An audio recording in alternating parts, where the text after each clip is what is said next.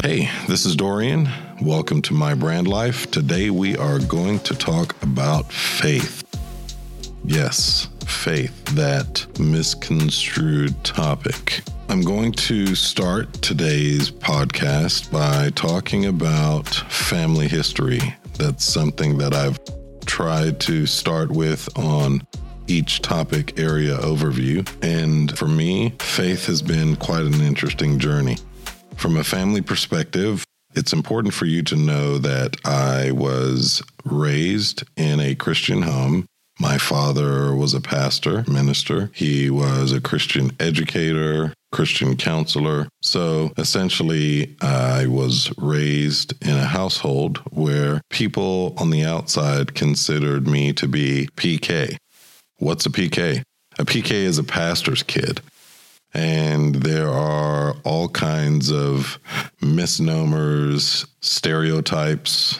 There are perceptions related to what a PK is, how a PK lives. In this podcast, I'm not going to address what it is to be a PK. I've got an entire series that I'm working on related to just that topic and the stresses, uh, the influences, and the perceptions involved. And it's such uh, a personal topic and it's a dense topic that I would plan to cover separately. For today's episode, I'm going to give an overview of my perspective on faith, what it means, how it impacts our lives, how it can impact your life, because my journey of faith is not over. Um, but it is definitely something I consider as part of my brand life. So now that I've talked about family history and what my origins are around faith, growing up in a Christian household for people that are my age is an interesting journey. And I have validated my feelings, my perceptions, my challenges with other people that are my age that grew up the same way that I did. So I'm not speaking out of, uh, you know, what I think. It's definitely something that's echoed with people that are continuing this journey of faith, having struggled similarly to the way that I've struggled. Growing up in a Christian household, I really felt the need to what I'm calling check the boxes. Check the boxes of did we go to church? Did we go to youth group? Did we pray over our food? Did we go and visit another church? And did we sing in the choir? There are a lot of different boxes that I felt that I needed to check one of the boxes that I don't feel was as defined for me and was also not as well defined for other people that I validated this with is the box of grace. And that's something else I'm going to go really deep on in my PK podcast episode series.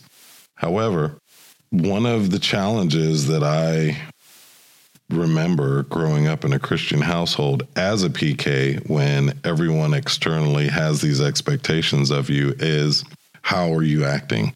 How are you responding? You're a pastor's child, so you should only act this way. You shouldn't act this way.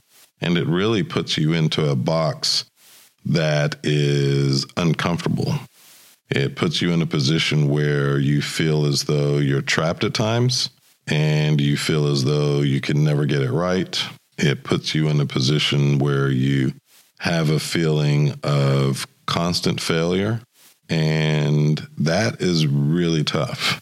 So much so that for me, when I left home at age 17 and went to college, I basically ran for my life. I stopped attending church regularly. I tried to discover a new way of living that was far removed from what I had grown up with. I began drinking alcohol quite heavily, as a lot of college kids do.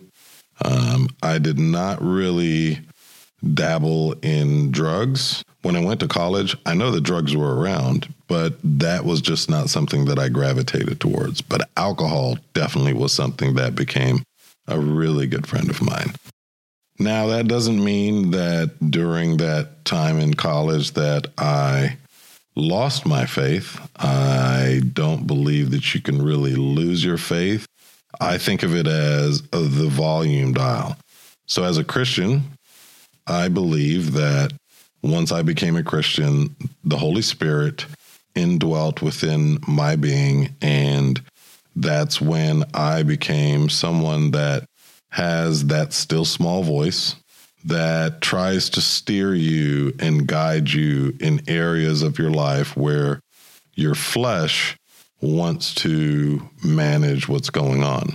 The reason why I think of it as a volume dial is that the volume on the Holy Spirit's voice was just turned down significantly to a point where it was not even a still small voice, it was more of a muted voice. And so that's why, for me, I think of it as something that was muted versus something that was not transmitting. It was definitely transmitting, but my sensitivity and my desire to listen was 100% not there. I do remember going to church a couple of times with my fraternity brothers, but I also remember going to church once to a Catholic church, and I grew up as a Protestant Pentecostal Christian.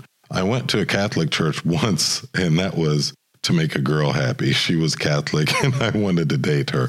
So I went to church with her. How crazy is that? And, um, you know, it's one of those things where my tradition of going to church started to cease. And I felt as though, you know, I'm not going to be perfect. There's no way I'm going to measure up. So why even try?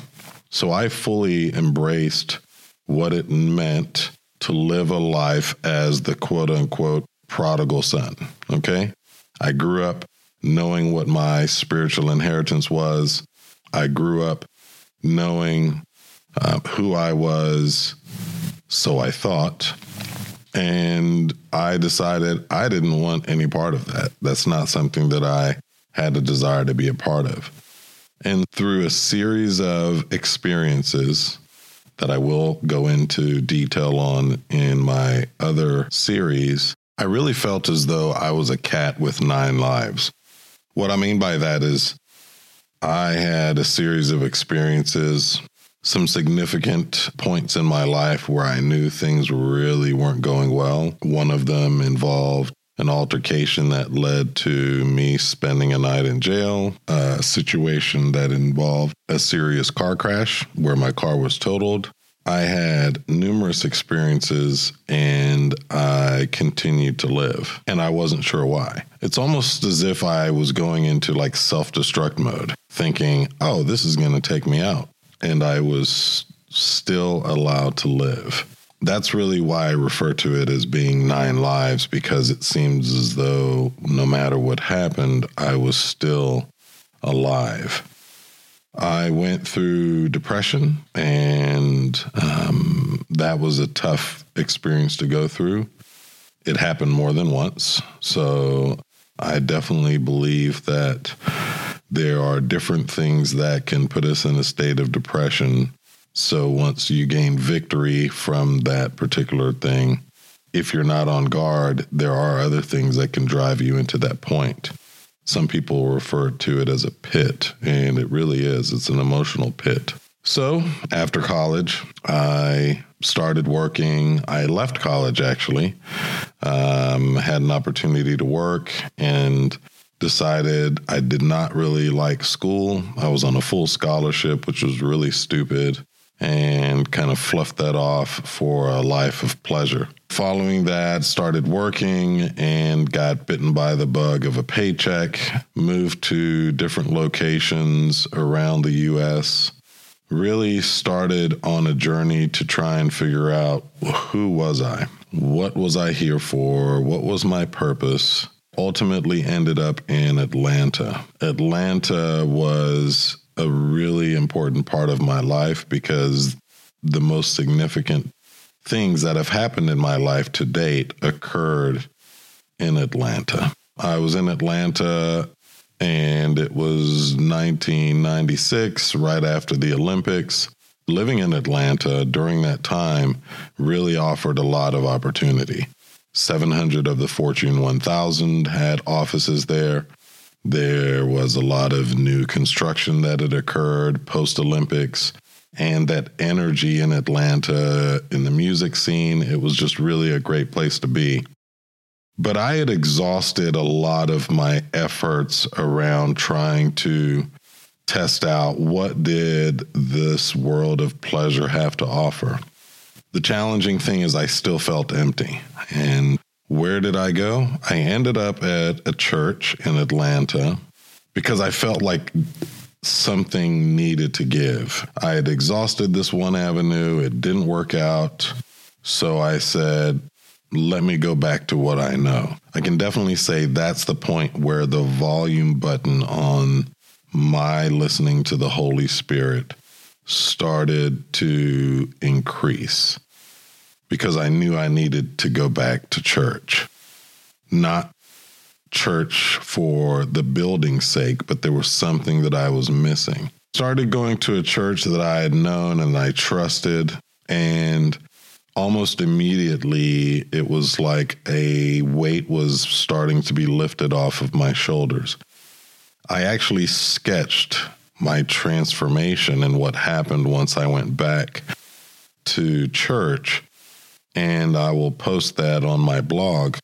What was really interesting during this transition, or I can say my return back to what I knew was right, is there was an altar call. And for those of you who may not be Christians or those of you who, who may not have experience in church, an altar call is when the pastor says, is there anyone that's in need of special prayer? Come up to the front. We've got deacons and ministers that can pray with you you know, if you've seen anything on TV with craziness involved, I'm not um, talking about that. What I'm talking about is a real authentic opportunity for people that are hurting to have someone come alongside them and pray. And I'll never forget, I was kneeling at the altar. A person I had never met put their hand on my shoulder and he said, I know why you're here. He said, God knows that you've been running, He loves you, and He's here to welcome you back. And it was literally as those scales were being peeled away from my physical body. I broke down crying. I do remember going back to my seat and just feeling like something is about to change. After that experience, I really started to question what was this gap that I felt? this unchecked box of grace that I really didn't understand.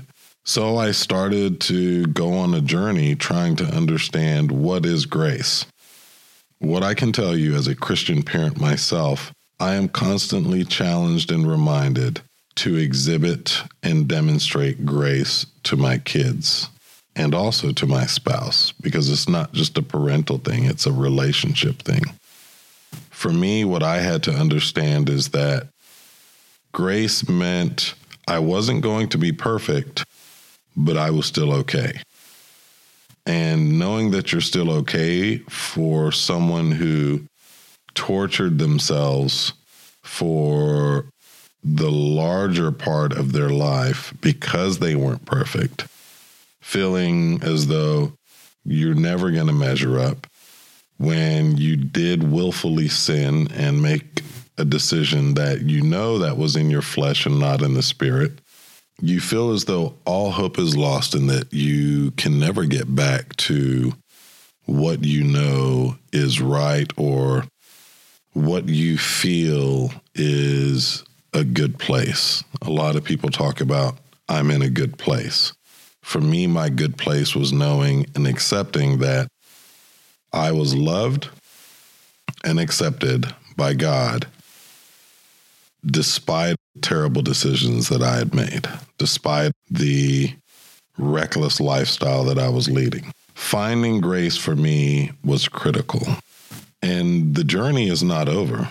The journey is really just beginning because if you think about the amount of years that I tortured myself into my early 20s and I'm now 45, that's a lot of damage that you have to heal from.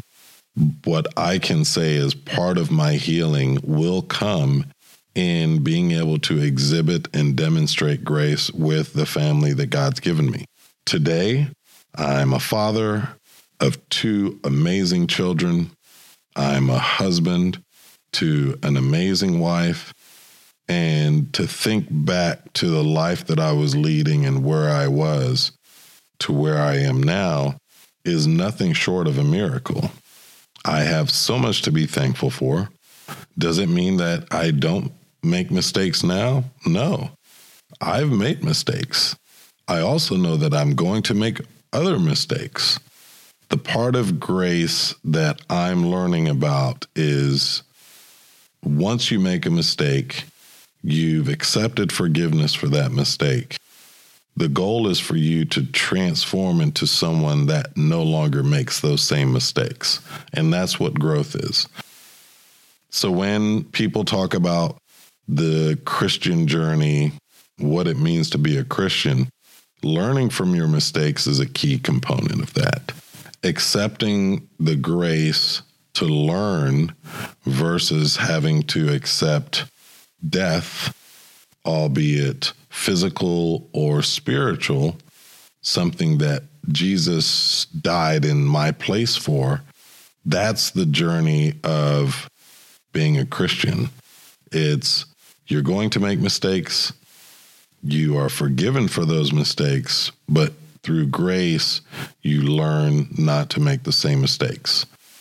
And your complete healing comes from helping other people that you see making the same mistakes or have made the same mistakes, helping them heal. And that's with any kind of challenge, trauma, difficult time that someone experiences.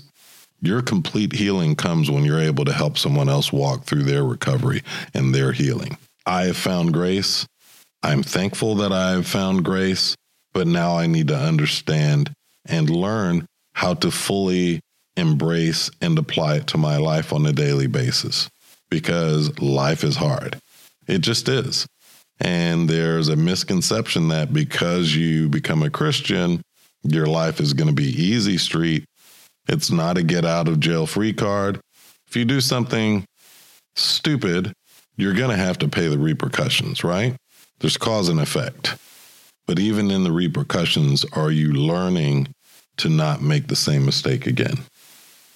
For me, the volume on the Holy Spirit's voice is louder than it was when I left home at age 17. It's not as loud as it can be. And I know that the next phase of my Christian walk is going to be trying to hone in on how do I increase the volume to a point in areas of my life where I've made repeated mistakes that there's not even a blip on my radar in certain areas of my life. There are always going to be challenges in life. That's just the reality. But repeatable offenses is what I'm calling them. Those really should minimize if you're focused on being Christ like. What does Christ like mean? It means trying to live as Christ lived. So the goal for me, having found grace, is trying to understand how to live with myself how to live with my challenges, how to live with my shortcomings, and inviting Jesus into my shortcomings to help heal old wounds, to make better decisions, to exhibit grace to my family, to my friends, to people that I don't know. And that's what I'm excited about. Because as a human being, I'm in a fallen world. I know things are going to happen, but my response to those things that happen is going to really be the example and legacy that I'm able to leave for my kids, for my wife, for my family, for friends when I do leave this earth. That response is going to demonstrate did I learn my lesson? Did I really understand what grace was? So, this next phase of my life that I'm going into, I've done the corporate thing. I had a great time doing it. I met some great people, gained a lot of experience. Now I'm going into a new phase of life. I don't know what that's going to look like exactly. What I do know is there will be a different approach to understanding who I am, how I can exhibit grace to others, how I can accept grace for myself when I do make mistakes, and also what legacy I'm able to leave behind. If I've lived 45, 50, 60, 70 years, and I only get one shot, what message do I want to leave behind? Did I do my very best in interpersonal relationships? Did I do my very best with the talents and abilities that I've been blessed with? Did I do my very best in my response to what life delivers? That's what is important to me. That is something that I'm excited about. And that is something that I cannot wait to demonstrate and share with the most important people in my life. For me, this journey of faith has had so many ups and downs. There will be more ups and downs, but my response to those ups and downs is going to be the litmus test on how I've accepted grace and truly transformed into what I call a mature Christian versus remaining a baby Christian. Because as a human being, as a Christian, as a husband, as a father, if I don't grow, if I don't evolve, then what is it all for? Thank you for listening, and I hope that you too understand you're not going to be perfect, but that's okay because Jesus loves you regardless of how perfect you are. He just wants you to make sure that you're learning from your mistakes and trying to do better.